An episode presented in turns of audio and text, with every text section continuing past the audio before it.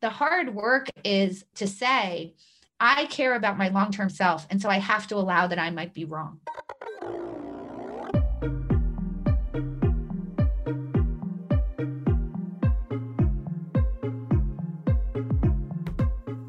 Welcome to the Productivityist Podcast. I'm your host, Mike Vardy, and this week on the show, I am welcoming Annie Duke. Annie's got a new book out called How to Decide Simple Tools for Making Better Choices. I was thrilled to have this conversation with her. I've never talked with Annie before, although I am a fan of her work, you know, thinking in small bets, you know, and then of course all the other stuff that she's done. We get into a whole bunch of stuff that I both expected that we could talk about, but then also stuff that I didn't expect us to talk about. This is a really scintillating conversation. And I, I just can't wait to share it with you. So I'm not going to wait any longer. Here is my conversation with Annie Duke here on the Productivityist Podcast. Enjoy. We had a lovely conversation before we hit record. I like to do that with every single person that I chat with to get to know them a little bit better because we haven't had the opportunity to talk before. I feel like we're now kindred spirits in a lot of ways yes. when it comes to when it comes to um, you know sci-fi shows and and and how we watch them and how we decide you know kind of when to do these sort of things. In your book, How to Decide: Simple Tools for Making Better Choices, is out now. Where what was the impetus behind saying this is a book that I need to get out there? Like this is a book I need to write. Yeah, so the, this book is um so it's interesting. It was really a book about kind of like why why why do we need to be thinking about uncertainty in our decisions? Uh, why do we need to pay attention to luck and hidden information? How does the un uh, the uncertainty in the environment in which we decide uh, frustrate our ability to become better at it? Um, allow uh, things like you know we we hear a lot about like cognitive bias and things like that. How does that allow that to take hold? Um, there's a little bit in there about how you might get better at it, but it was mostly kind of like it was mostly very much like a big why book with like a smattering of of how. Um, and as I started interacting with the readers of of that particular book, um, what I kept hearing from them was, okay, there's lots of luck in the way that uh, things turn out. When I decide, I'm deciding with imperfect information uh, we all have this resulting problem where we pay way too much attention to the outcomes of individual decisions uh, in determining uh, what decision quality was and so on and so forth. So, uh, how do I do it? How, how, do I actually become better at um, making better decisions? What would a really good decision process look like that would allow me to prove, improve given given the uncertainty? Um, and I had enough people ask me that question basically that I said, well, actually, that that's actually a, a good point. I should probably write something on the how. I think that there's a paucity. Like people aren't talking about this enough. Like how would you actually do it? I think there's like such a huge literature on what goes wrong with human decision making, and not such a big literature on how how you can make it better. And and I think that maybe I'll tackle that. So I originally was thinking about the book as like really just a workbook that would go along with thinking in bets. Like I would say, go look at chapter one, and then here are some exercises. Uh, and I realized, no, I should really untether it from that. So, so how to decide is now a book that you could read, having never ever read Thinking in Bets. You would totally get what you want out of it. There's actually a lot of why should you care and a lot of explanation and science in there about the ways that things go wrong. But there's also a workbook aspect to it. So it's not fully a workbook, but it's got a workbook aspect to it that really walks you through this is how you make good decisions. These are the processes that you want to put in place. Here's a whole set of tools that you can use in order to do that. So uh, that was a very long answer to say um, readers asked me to. Well, yeah, but the the interesting thing is that you know, I mean, how to books. Everyone learns a little bit differently, right? Like you know, I think there you get to a point where it becomes challenging to do the how to because then there's another layer underneath that, right? Like, well, I don't know what that is. And so was this book more challenging to write for you than Thinking in Bets or was it was it a natural progression? Like did, how how was that writing process different for you? Because I think I, I would imagine it would be different. Yeah, so that's so insightful. You're the first person who's actually asked me that question, uh, which is really insightful because this book was a living hell of despair to write. Uh, if I have to say. Um, that's not to say that I'm not like super happy with the outcome. I am. I'm actually quite quite pleased with the outcome.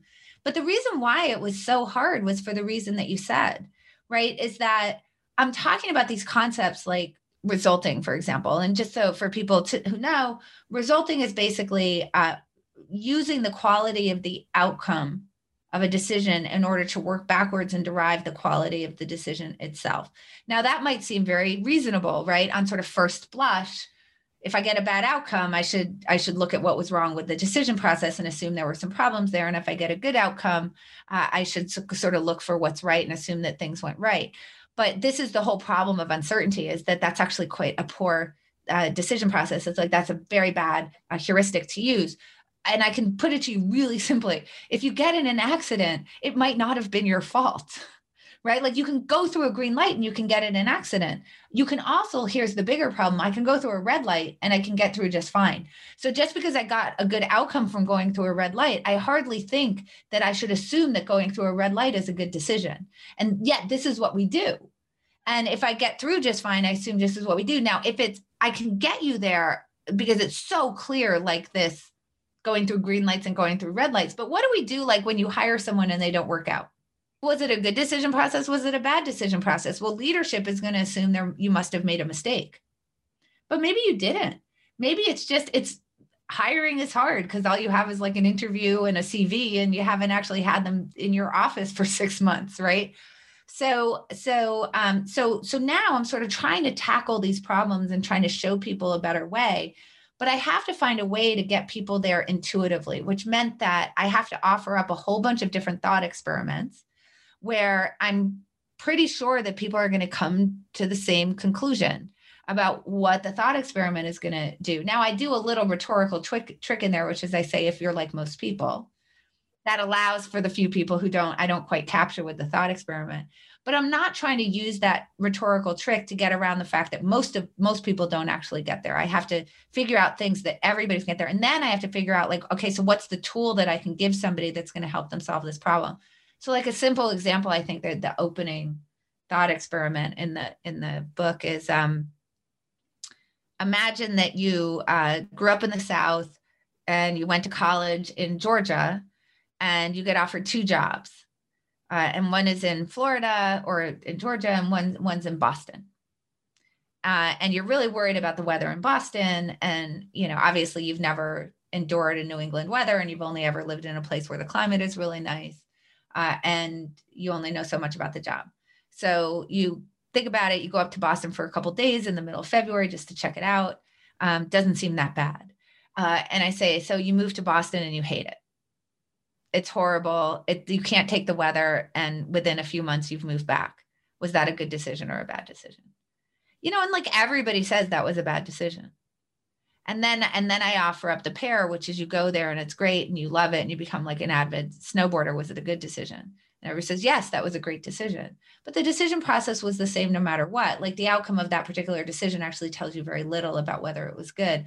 So, so that's just the opening thought experiment. There's a billion of them in the book and and that was like that was such a hard process to try to figure out first of all where am i supposed to start as i'm trying to build out like a complete decision process for people? How do i actually come up with thought experiments that are intuitive that are going to get people to, to be able to sort of pierce the veil of their own um, bias and into you know where your intuition can actually send you wrong? Um, what are the tools that i think are going to be easy enough for people to be able to use and repeat? Uh, how deep am I supposed to go? Um, and those were all like, those were such hard problems. And then uh, in the middle of it, the what happened was I was I was kind of talking about this one issue of like starting to get into probabilistic thinking, and I was trying to write this one chapter, and I just got so stuck because it's such a deep topic, and you have to figure out like how deep are you going to go, and the way I finally realized, wait, this isn't one chapter, it's two chapters. And that that was sort of after a month of being stuck. So then I divided into two chapters. I did the first part and then I went to go do the next chapter and I got stuck again. And I realized that was actually two chapters. And um, so I divided that up. And what ended up being one chapter, just kind of about probabilistic thinking, uh, ended up being three chapters, which went from probable decision trees to probabilities to inside outside view. And it kind of went in this progression. Um, so yeah, I mean, when you really have to, you know what it is? It's like when you have to put your money where your mouth is. Yeah, and, uh, it's and, quite a challenge. And you have to draw the line. Like, I mean, when when I'm right. working on time crafting and you put it into a book, it's like, okay, well, on the internet, I can change, I can evolve the blog post. I mean, I was watching a um, a documentary on Amazon Prime about Tony Robbins, and it was like a, a profile piece that I think it was the New Yorker did, or some some some. Uh, we'll put a link in the show notes. We'll put a link in the show notes. Um, but I was watching it, and his version of what he does in the morning on that documentary is very different than what I heard or read before, right?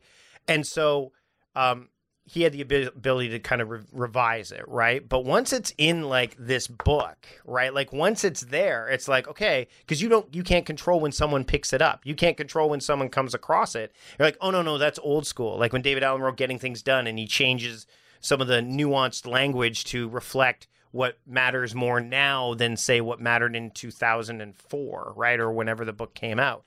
Um, that yeah, that's got to be a challenge, right? So how um what was when as you were going through this what was one of the parts of the book that you said okay this i i think that this is the go-to for you know when i when i when i bring up tactics and tools the simple ones for people this is the one that i think is the um the portable factor the story you know when they talk about like malcolm gladwell's 10000 hours that you take that out of outliers. What's the one in here that you think like this is the one that when I get interviewed or when I get people talk to me about this is the one that seems to be the one that people that most people are taking hold of and running with. So it's interesting. Like the the one that everybody takes hold of from my from my books is resulting. Um, you know, I mean, for sure that that's the biggest one. Uh, you can see it all the time. By the way, like actually, someone just just wrote me because I wasn't watching it myself, but I, you know, I opened thinking in bets with 2015 Pete Carroll, you know, and the Seahawks against the Patriots.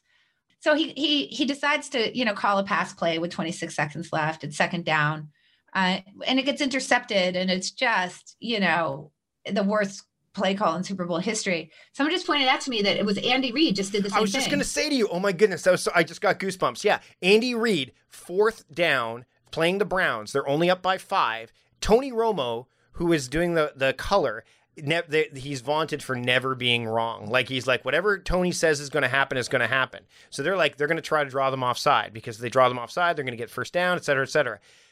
Mahomes is not in the game now. He's their main quarterback. They've got the backup Chad Henne, who's like the 13 year veteran.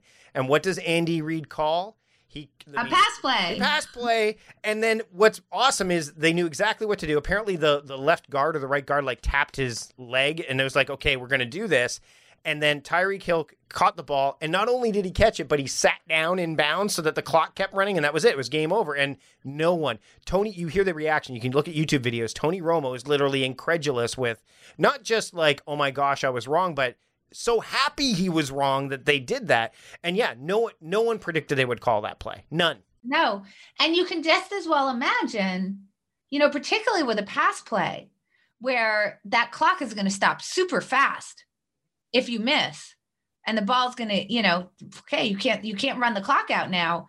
That had that failed, it would have been like, what a freaking idiot. Why would you on earth run a play where if it doesn't work, the clock is going to stop? Yeah, you could punt it. You literally, if you don't draw them offside, you punt the ball. Cleveland has it way back at you know in, the, in there deep in their right. territory. And you just like count on your defense, right? So I'm not saying whether that was a good play or a poor play. I'm saying that the fact that it worked out has basically nothing to do with whether it's a good play or a poor play. I'd have to go and analyze it. But this is this is why like you see this resulting problem all the time. You put these two plays side by side. Now I have done the probabilistic work on the Pete Carroll play. And it's one of the most brilliant calls in all of Super Bowl history. And I'm happy to go through that if you want. You can go read about it in my book. It's amazing. But the minute I I show that video in my talks and I put the still up and before I have said a word, you hear people, first of all, a lot start to laugh. And then there's usually someone who's like, ah, you know, and that person's from Seattle.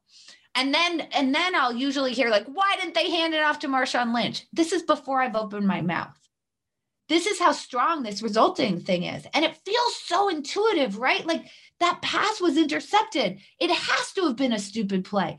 And not, and it, and it, it was worse than a mistake it has to be the worst thing that's ever happened because it was on that stage because the stakes were so high against the Patriots of, you know, on the what then you have Andy Reid do this and it, it gets, you know, and it works out and people are like, what a brilliant play. So interestingly, I think the other reason that that play, and I'm, again, you've analyzed this, is what Seattle did leading up to that point. That catch that never should have happened that that he made, where he was like lying on the ground and it just happened to land. Like there was so many things. It was just build, build, build, build, build. The, the game, as far as everybody in Seattle, and not just Seattle, like they thought it was over.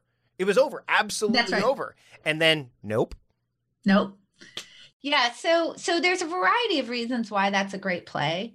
The the main one, the main one though, and this is just super simple, is actually similar to why I'm wondering about Andy Reid's play. And again, I haven't do the, done the analysis on the Andy Reid play, uh, but it's a clock problem.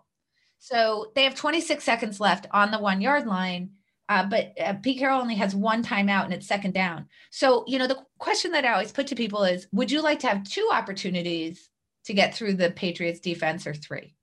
Uh, you know, and people are like, okay, I'd like three. All right. And I'm like, okay. So the maximum number of attempts that the Seahawks is going to get is three, but there's 26 seconds left. It's got one timeout. So let's say I don't even disagree with you that you'd like Marshawn Lynch to get the ball twice. I'm not going to disagree with you. If you do that as your first two plays and he fails, it's the end of the game. Like you hand it off to Marshawn Lynch the first time, he doesn't he doesn't actually advance it to the touchdown, uh, you're going to have to call timeout. So now, if you hand it up, him off, that's your last play of the game. Yeah, you, you what takes it takes between eight and twelve seconds for teams to right. so so like if you go hand off to Marshawn Lynch, fail, hand off to Marshawn Lynch again, you've used your timeout and that's your last play. However, if you call for a pass on either second down or third down, now when it doesn't work, the clock stops on its own. So what that means is that if you do that, you will get three attempts at the end zone, two of which can be to Marshawn Lynch. You just can't have them be the first two. So what I always say is like, look, I'm completely agnostic whether you should call for a pass play on second down or third down. I don't know. I know that you got to do it on one. He happened to do it on second down. Probably from a game theory perspective, not a bad idea because people would assume that you'd hand it off to Marshawn Lynch. But uh, but regardless, we know that you want to do it on one of those two plays. Uh, so that's pretty brilliant. He got himself a third, you know, a third down, so uh, to get into the end zone. Um, which is the the reason why I'm saying to you, wait, wait, like why would Andy Reid do? That? Don't you want to run the clock out? Like it seems like a pass is pretty risky there, but but uh, it may also be a totally brilliant play. I'm not I'm not saying it's not. I think the interesting thing is is that the reason I think he went with that is no one. I mean, the Tony Romo, uh, the the idea of Tony Romo freaking out that he got it wrong is no one expected it. No one expected. Yeah. So yeah, but I would say so. It's interesting. So that's really interesting. Nobody expected it from Pete Carroll as well. That's why everybody's so pissed. You know, and again, if it works out, you and you can do the thought experiment. Pete Carroll calls calls a pass play there, and it gets and it's caught for the game winning touchdown. Is that that's the most brilliant play in Super Bowl history. So this is the Boston problem that I opened my book with. Right? Like that's the Boston problem oh, it's a touchdown. It's the best play ever. Um, oh, it's intercepted. It's the worst play ever. No, that, that literally that particular iteration has absolutely nothing to do with whether it was a good play call or not. You have to work out the decision trees, figure out what the payoffs are, what the probabilities are. Uh, you know what? There's a little bit of options theory in there. Do you have two options or three options in order to get to the to the end zone, so on and so forth? And that's really, you know, you have this clock management problem that's like looming over you. Um, but we can do that thought experiment. We know that when it works out, people are like, that's genius because nobody was expecting it. And I think this is where we get this subtle problem with resulting is that uh, it's so easily rationalized, right? Like why it was a bad idea. And I've had people rationalize those things to me all the time uh, because that's just the way our mind works. We want we want the world to make sense. We want it to line up. We don't i think part of the problem is like we uh, there's a bias called illusion of control and we kind of live it. And the idea that we're not masters of our own destiny. So if if pete carroll can do something brilliant and lose the super bowl what does that mean for us? Right? Like what a that's a scary place to like let our identities kind of sit in and we don't want our identities to sit in there. And so much of this cognition is kind of identity protective. Um, so we want to feel like we have control. So yeah, so I, you know, for sure, and it's you know and it's very funny about resulting because um in thinking of bets i talked about it for sure like i you know in the the first if you if you looked at the first draft of thinking in bets you would not see that term in there so i had i it, i had talked about it and i i was talking about this uncertain relationship between outcomes and decision making. And i think that i was so um you know i had just retired from poker when i started writing that book. And uh you know i have this background in academics and and the majority of my time even during the last decade of my poker career was actually spent in consulting and uh, in business consulting. And now i'm back in academic labs like doing research. And this is really like where my original uh, life started uh, and i was really specifically not wanting people to think that i was just a poker player. Um, not that just a poker player is a bad thing it's like an amazing thing to be but like I, I, was i sort of wanted people to see that there were many other things. So i was sort of shying away from framing things in poker terms but resulting is a term that me and my poker friends bandied about a lot because this is a really huge problem in poker. What, when you lose a hand what does it mean when you win a hand what does it mean well i know what it means after a thousand hours right like then i know what it means but I don't know what it means on a given hand. Did, did I lose because I played poorly? Uh, did I lose because it was a bad turn of a card? Did I lose because uh, I didn't have enough experience with Mike as an individual to be able to model how he would behave toward his hand well enough? Like the, there are all these questions that we have to ask ourselves, and it's actually quite difficult to untangle. And one of the things that you hear from poker players all the time is, is you know when they win, they're talking about how brilliant they were. You know ah, i played so brilliantly. Uh, and and when they lose uh, when an, so when they lose they talk about um, how unlucky they got. And you can see these traps happening and sort of the way that you're sort of sorting these results. And so one of the interesting things is um, the way that we treat other people someone like pete carroll is different than the way we treat ourselves. And it's both because of identity right? So with pete carroll uh, when he wins it's because he's great when he loses it's because he's bad um, and that's this idea that we're master of our own destiny. So that's how we deal with somebody else. But when we deal with ourselves in order to protect our identities as decision makers, when we win, it's because we're great. When we lose, it's bad luck. So we, we all know that, right? Like this is called self-serving bias. So you hear this with poker players all the time. So, you know, the, the elite players were always like really obsessed with fear of that kind of mistake right? Fear of resulting, fear of self-serving bias. And one of the things we used to say, it was sort of code we'd say when we were talking to each other. I would say blah, blah, blah, blah, blah, but maybe I'm just resulting. And like you would always be adding this in because you'd be begging them to tell you, like, am I just resulting? Am I taking the wrong lessons from this? So I hadn't put it in the original draft of the book because it's a very pokery term. And I was a little bit shying away from those poker terms. And I have to say, this is really credit to my husband who said, you know, the, these terms are there for a reason.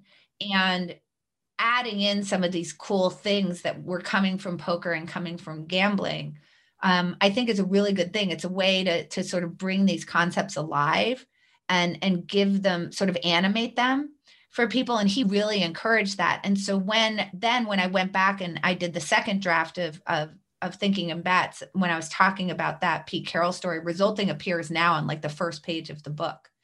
Um, and and I'm so glad that it's there now because it he was right. It it it really animates the concept in a way that there's a there's an academic term for it called outcome bias. Yawn.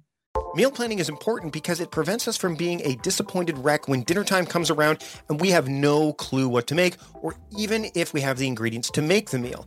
It's a time and a money saver, but most importantly, it frees up valuable brain space. Creating a meal plan prepares us for the week to come and gives us peace of mind that we're organized and can feed ourselves and our family. That's why I do it, and that's why Plan to Eat helps me do it.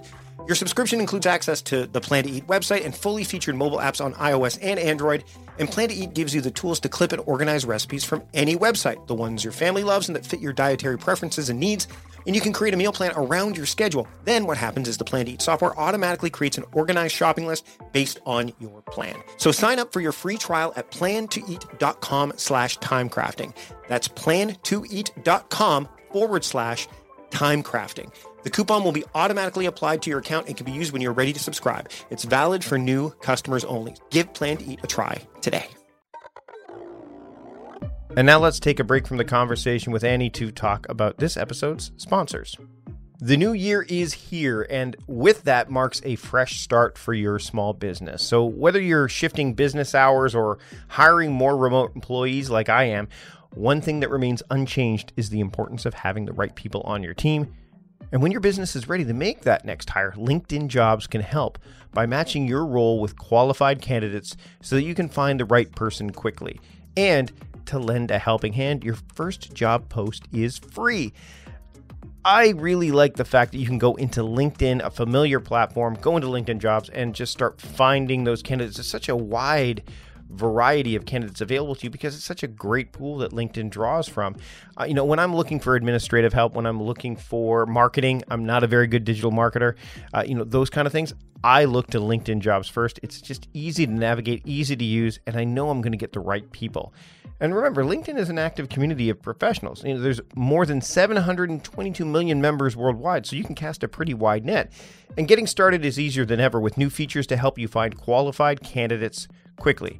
You can post a job with targeted screening questions, and LinkedIn will quickly get your role in front of more qualified candidates, which saves you time and energy. And you can manage job posts and contact candidates from a single view on, as I mentioned, the familiar LinkedIn.com as functions are streamlined onto one simple screen. So, again, ease of use, simplicity, that's what you're looking for when you're trying to get some help. And now you can do all of this from your mobile device. So, no matter where the day takes you, you can access LinkedIn jobs. And that's how LinkedIn jobs can help you find the right person and hire them faster. So when your business is ready to make that next hire, find the right person with LinkedIn jobs. And now you can post a job for free. Just visit linkedin.com slash timecrafting. Again, that's linkedin.com slash timecrafting to post a job for absolutely free. Now, terms and conditions apply. Your business needs help, and LinkedIn Jobs can help make that happen. Go to linkedin.com slash timecrafting to post that job for free today. This week actually marks the date during the month of January, where most New Year's resolutions fall by the wayside. So, if you're somebody that's been trying to improve your health or get fit, you might have fallen prey to that January 19th day. But that doesn't mean you need to quit. It just means that you may have had a little bit of a setback. And if you want to improve your health, but you're not sure where to start, maybe that was a stumbling block. I mean, I get it. There's thousands of health strategies available, so identifying which one works for your body is difficult. But listen, according to MetPro, the key to seeing results is to master your metabolism. You see, at MetPro, your metabolism isn't some mystery, it's a data point. Armed with hard science, MetPro is your health concierge, delivering one on one coaching and personalized nutrition and fitness regimens. It's not just about weight loss. MetPro's coaches provide busy professionals, athletes, Weekend Warriors, and everyone in between with the support and education they need to live a healthier life. MetPro's team of experts has worked with the most recognizable names in sports, entertainment, and business, and they've helped thousands of individuals transform their bodies by hacking their metabolism. I've worked with MetPro before, looking forward to working with them again. Uh, you know, I mean, they're the planning, the preparation that goes into it, like anything, allows you to reach the results you're looking for. And I mean, I I have to say that when I was using MetPro before, and I, uh, again, like resolutions, they can fall by the wayside. Uh, when I was using them, uh, I was seeing results, and I know you will too. Recently, MetPro has launched a new tool that allows you to experience the same science and tailored strategies that their experts use. Now, this isn't a food logging tool or workout app. The MetPro app allows you to start tracking, analyzing, and learning what your metabolism responds to best. And see, that's key because when you understand what's happening, then you're going to be more likely to make changes happen and not only do that, but make them stick. So, if you're looking for a high touch experience working with a metabolic expert, or if you want access to the tools their industry leading coaches use, visit metpro.co slash timecrafting to take their assessment and speak with their team to learn which option is best for you. Now, listeners of the Productivityist podcast will also get up to one month free when they sign up. That's easy for me to say, it's a mouthful, but listen, one month for free?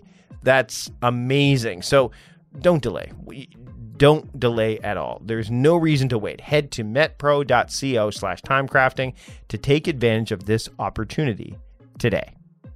One of the habits that I think is worth cultivating if you are taking on a New Year's resolution or you just want to create a better habit is just reading more and reading things that are going to be you know, enticing and invigorating and inspiring and and realistically stuff that that, that you're going to enjoy reading time and time again. And The New Yorker fits that bill for me. In print and online, The New Yorker stands apart for its commitment to truth and accuracy quality writing, and compelling reporting and storytelling. The New Yorker is considered by many to be one of the most influential publications in the world. That's why I love to go through the, the productivity pieces in the New Yorker. Former guest and upcoming guest, Cal Newport, uh, he talks about the rise and fall of getting things done. You know, we've got articles in there, but the truth about Isaac Newton's productive plague, uh, the service that makes shame a productivity hack. Can bullet journaling save you? I mean, if you're looking for some time management and productivity articles that are really worth reading that you can sink your teeth into, the New Yorker has them. And the New Yorker's weekly print issues and daily online articles cover a full range of topics. So we're not just talking about productivity and time management. There's something for everybody politics, news, international affairs, uh, climate change, the environment popular culture, the arts, fiction, food, humor, and cartoons. I mean, the list is, is it goes on and on. And the New Yorker has become the daily digital destination for news and cultural coverage, publishing 10 to 15 exclusive site-only stories every day. So if you love reading your stuff online, you know you're going to get those uh, exclusive stories through the New Yorker. And in addition to that, you can use their apps and read from the online archive dating all the way back to, get this, 1925. You can also solve crossword puzzles there and, and more. And in both print and online digital issues, The New Yorker has content from the best writers in America today. I've mentioned just a few of them. And, and a 12 week subscription for just $6 includes home delivery of the print edition each week and unlimited access to the New Yorker website. This is a 50% discount for listeners of the Productivityist podcast. So, again, I am a massive fan of what the New Yorker does. I'm really happy that they are a sponsor of this episode. And if you are looking for something to read on a regular basis, something that's going to fill your cup, fulfilling reads, reads that, you know, are going to make you think. Uh, you can't go wrong with the New Yorker. Now, for a limited time, you can get 12 weeks of the New Yorker for just $6. That's a savings of 50 percent Plus, listeners of the Productivityist podcast will also receive an exclusive tote bag for free. So just go to newyorker.com slash timecrafting and then use the promo code timecrafting at checkout. That's a key thing. So that's N-E W Y O R K E R dot com slash timecrafting and then enter the promo code timecrafting to get 12 weeks of the New Yorker for just $6 and that free tote bag. So again, you don't want to miss this opportunity. I'm a fan of the New Yorker. I'm so happy that they have decided to sponsor the podcast. And I know that you're going to get a lot out of this offer. So again, newyorker.com slash timecrafting. Enter the promo code timecrafting. Get 12 weeks for just $6, a 50% discount, and the free tote bag. What are you waiting for? Do it today. Now let's get back to my conversation with Annie Duke here on the Productivityist podcast isn't it fascinating? We were talking about, um, you know, you were talking about before we jumped on the the the call about how you watch things, you know, like because you have interests that are different than your husband's. My wife is the same. Like my wife does not consider productivity and time management. She heard me on a coaching call going, "How do they not know that?" Like she'll overhear something. She goes, "You're literally giving them common sense," but it, that's not always the case. Um, but what you've done with resulting is you've taken a term, you've you've you've given them access i think right? Like to a point like i will like when i talk about theming your time people know what theme i mean they get it. Oh it's a theme. If you can i think what's what's great is if you can take something that you're really good at and apply it. Like jerry seinfeld talks about this in comedian the idea of com- comedians and i did comedy for a while is comedy is the act of making the ordinary extraordinary the extraordinary ordinary. And so if you can bring real life situations like i try to do with time management they it, it flips a switch, right? Like it's like and that story about Pete Carroll, and I mean, even when you were talking about the idea of people trying to control, we were talking about Vision earlier. Vision at the end of Age of Ultron, one of his, his quotes is, and I have it right here in front of me humans are odd. They think order and chaos are somehow opposites and try to control what won't be.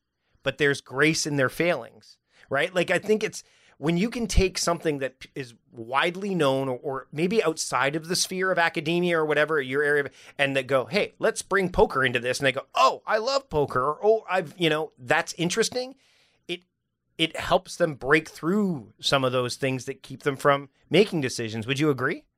Uh, yeah, I, I really do, and I, I think that it goes into some some amazing work that's just been on, done on mental models, right? Which which goes back to work on honestly a little bit on chunking, right? That we remember things better when we can chunk them together. Why are we better at remembering a phone number than a random string of numbers, right? Because we have context around it. We can chunk that together. We can kind of understand how those numbers kind of go together. We can think about it as what's the area code, right? So we've got that chunk and we, we remember the area code, right? And that helps us.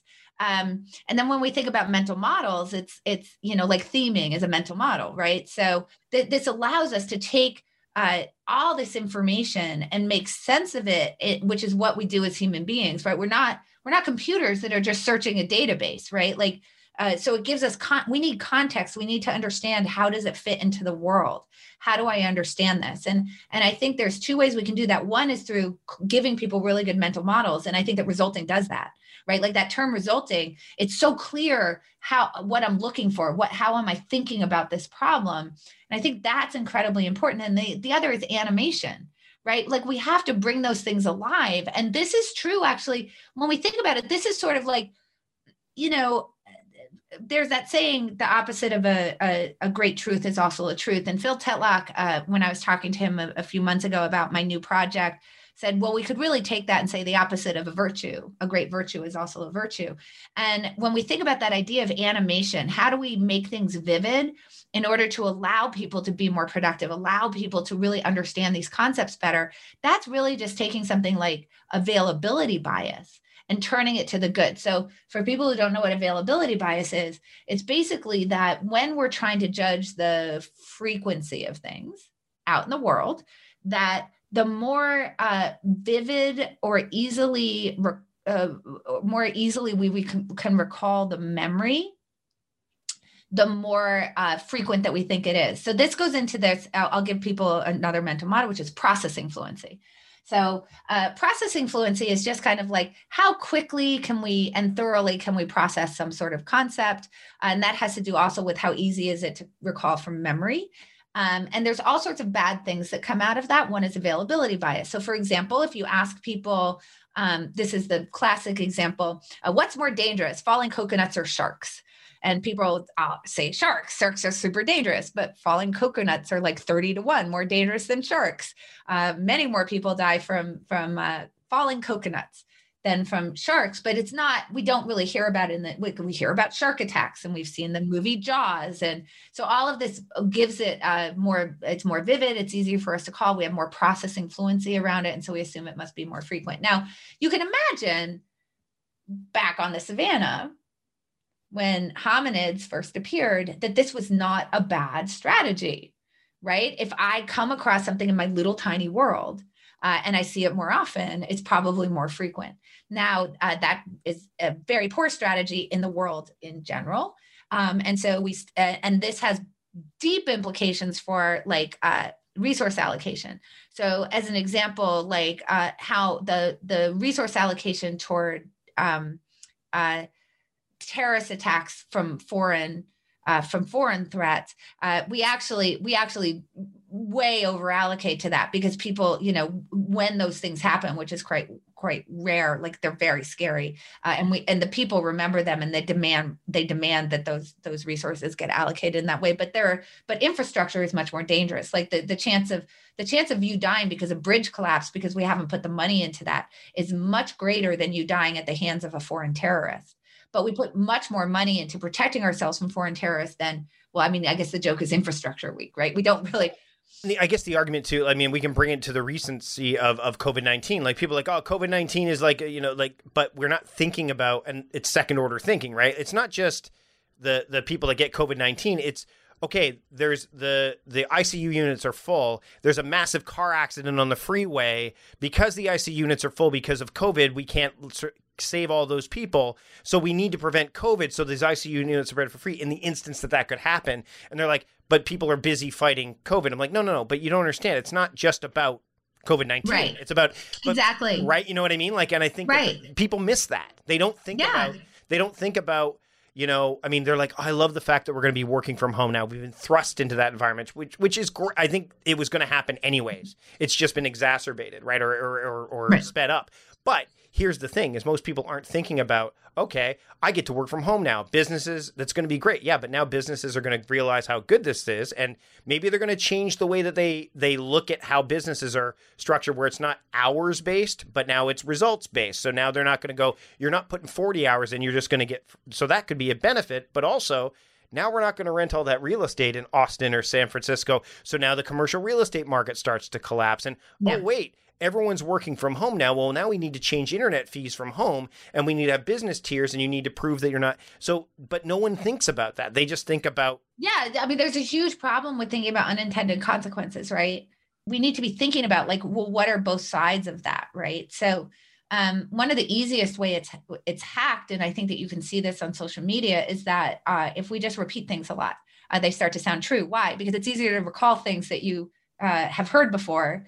Um, and we use that as a proxy for it's also true. So the easier and more thoroughly that we can process something, uh, we assign sort of to use the the Stephen Colbert like truthiness. It, it, becomes more truthy. So there was working way back as far as back into the late 70s um, by a woman named Lynn Hasher, and she she had uh, she presented people with like these facts that were um, like they, they were like on someone wouldn't know right off the bat if they were true or not so it wasn't things like elephants are purple right? Obviously it doesn't matter how many times i say that to you you're like well that's not true. And in her case it was like uh, uh, giraffes are the only mammal that can't jump. Okay so you got to put a little thought into that one. Um, so if you do put some thought into it you'll be like wait a minute what about elephants? Right? Or hippos? Or rhinos? I don't think they can jump. But but on first blush it's like is that true or not? It's not clear. So anyway, so she's she's presenting you with this whole list of facts, and you're supposed to just say, "Are they, uh, how true do they feel to you?" On a scale of zero to five. Um, and what she finds is that, and then she brings you in next week and she gives you another list of facts, and she brings you in on the third week. She gives another list of facts, and there's some repeats that are embedded in there. So, like giraffes are the only mammal that can jump, will repeat in there. And what she finds is that when you get to the third time that you hear something like this, people will rate it as as true as the first time they hear something that's actually true. So like one of the things so you know this is the, the this is the downside to this processing fluency thing right? And i remember so one of the things i thought was kind of interesting was that i don't know if you follow daniel dale but he's he's like the fact checker for cnn he so he's fact checking and he's like he would fact check trump a lot. And we know that Trump repeats things a lot. Like he'll repeat the same thing over and over again. And Daniel Dale would like, uh, and I think that this is where you get into these kind of traps. So he, so he would um, uh, say something that he would say of, of something that Trump had said, like in a in a speech, um, and he'd say, "This is uh, this is the hundredth time I'm fact checking it. It's still not true." And he would sort of be pulling his hair up and be like, "I don't understand. Like, why does Trump keep saying this? I all the fact checkers are saying it's not true. Um, and if you think about it from the perspective that I've just told you, and then you get into this weird thing of, well, then Daniel Dale is actually in some ways contributing because he's re- in fact checking it, he's repeating it. So I'm not saying that you shouldn't fact check people, but I'm saying then you now you get into this problem, and then when you think about uh, this other kind of warfare, which is information warfare, and some sort of vehicle like Twitter, Twitter is like this re- repeating, it's a replication machine. You're just like, so then what happens is that like a Russian bot or something will come on and they'll say something that isn't, you know, they'll do something that isn't true. And then they have a bot farm that then repeats that. And then there's a bunch of actual humans who I don't think are trying to do anybody harm, but they've now seen that message repeated. It now feels very true to them. And then they start to repeat it. And, you know, and this all goes back to theming well, and not only that, or resulting, right? But not only that, and what's interesting is, um, you know, back to the original question, like the how, or one of the questions we asked about, like the how to versus the why. Whenever I tell someone that they should like think about theming their time, like, well, what how what theme should I choose? Like, I, I don't know. I don't know your situation. That's up to you. so then then you get into that that tough part, which is when it's like, okay, well, here's how, and and then that becomes like the why is like this you can really get into the why but the how becomes like it just expands because you're not just dealing with like most you're you're trying to find out where the most people lie And if it's a concept, like you said, resulting where it's like I kind, it's lived in this niche for a while, and I'm expanding its its purview. For me, it's like the same thing. It's like okay, well, I'm expanding like where it's going, its reach, but that means I need to try to bring more people in, and that in and of itself is the challenging part, which can get quite exhausting as you. Yeah, yeah, exactly. So, like, I'm very careful in saying like your values are your values and your goals are your goals right? Like, here's how I can give you structure for trying to figure out among options, like, what should I choose in order to actually help me to achieve my goal? But I'm not going to tell you what your goal is. You need to decide that. I can't tell you what your resources are. That's for you to decide. I can give you a structure and a process that you can then you know take your own individual self and your own individual goals and your resources and what you're trying to accomplish and the things that you value and you can now slot it into this structure. But that's not like the easiest you know it's like that's hard. And that's so the thing is is when we're looking at this book it's like you, they have to do the work right? So yeah last question this is very much a do the work book. Right. So my last question for you before we wrap up is how and it might be a long question maybe a hard one to answer is okay so we've said that. You say you have to make the decision on the, your goals your intentions. What's what is your what's one action or, or a piece of advice that you can give to say how they can break past that so they can start to do it? Because i think that's a big barrier people need to break. Because again there's a bias there right? Like oh it seems yeah. like there's a lot but there's not. So the idea of because it's the hard thing right? The hard thing isn't I mean, doing like checking off a to do list, if you're doing like, that's why inbox zero for emails is so easy. Like, oh, I know I have to answer these emails. And oh, look, I answered 300 emails. That means I was productive. Were you? Were you really productive? Like, is that your only part of your job? So it's the hard stuff, the impact stuff, the stuff that you actually have to take thought. And so you could give them a framing device and a system and a framework to work off of. But th- like you said, I can't decide your goals. I can't decide your, I can't decide what themes you should choose for your day or what what you know what you're looking for. You but here's a tool that will help you. How what did like what advice can you give to have someone break through that like okay you know what? I do need to do this work. Uh, that decision because that's a hard yeah. one that's that's the one i once i think once that happens the momentum is there to keep going right yeah so i, I think this is a, a theme. I get it. Um a theme in all my work is to to get get on the right time horizon. So i think that we always have this internal fight between what's good for present me or what feels good for present me and what's actually good for me in the long run. And i think that's true whether you're talking about like ooh there's this yummy piece of cake in front of me right now but also i would like to live till i'm 90 right? So that's a time horizon problem, right? Obviously, the cake is very yummy for me now, but not so great for 90 year old me if I'd like that person to exist. Um, and I think that the same is true in terms of the decisions that we make on a daily basis and, and how much work are we willing to put in. Uh, that might be hard work.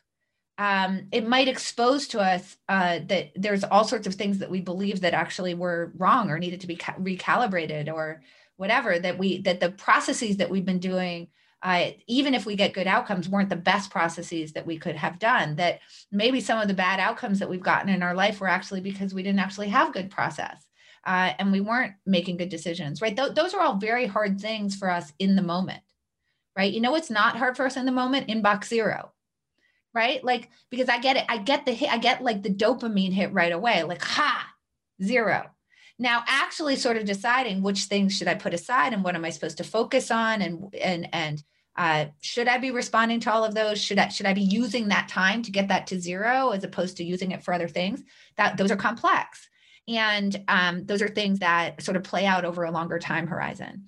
So here's the thing that i would say is just ask yourself this question start with this do I think that my life will be better if my decision making gets better over the course of my life?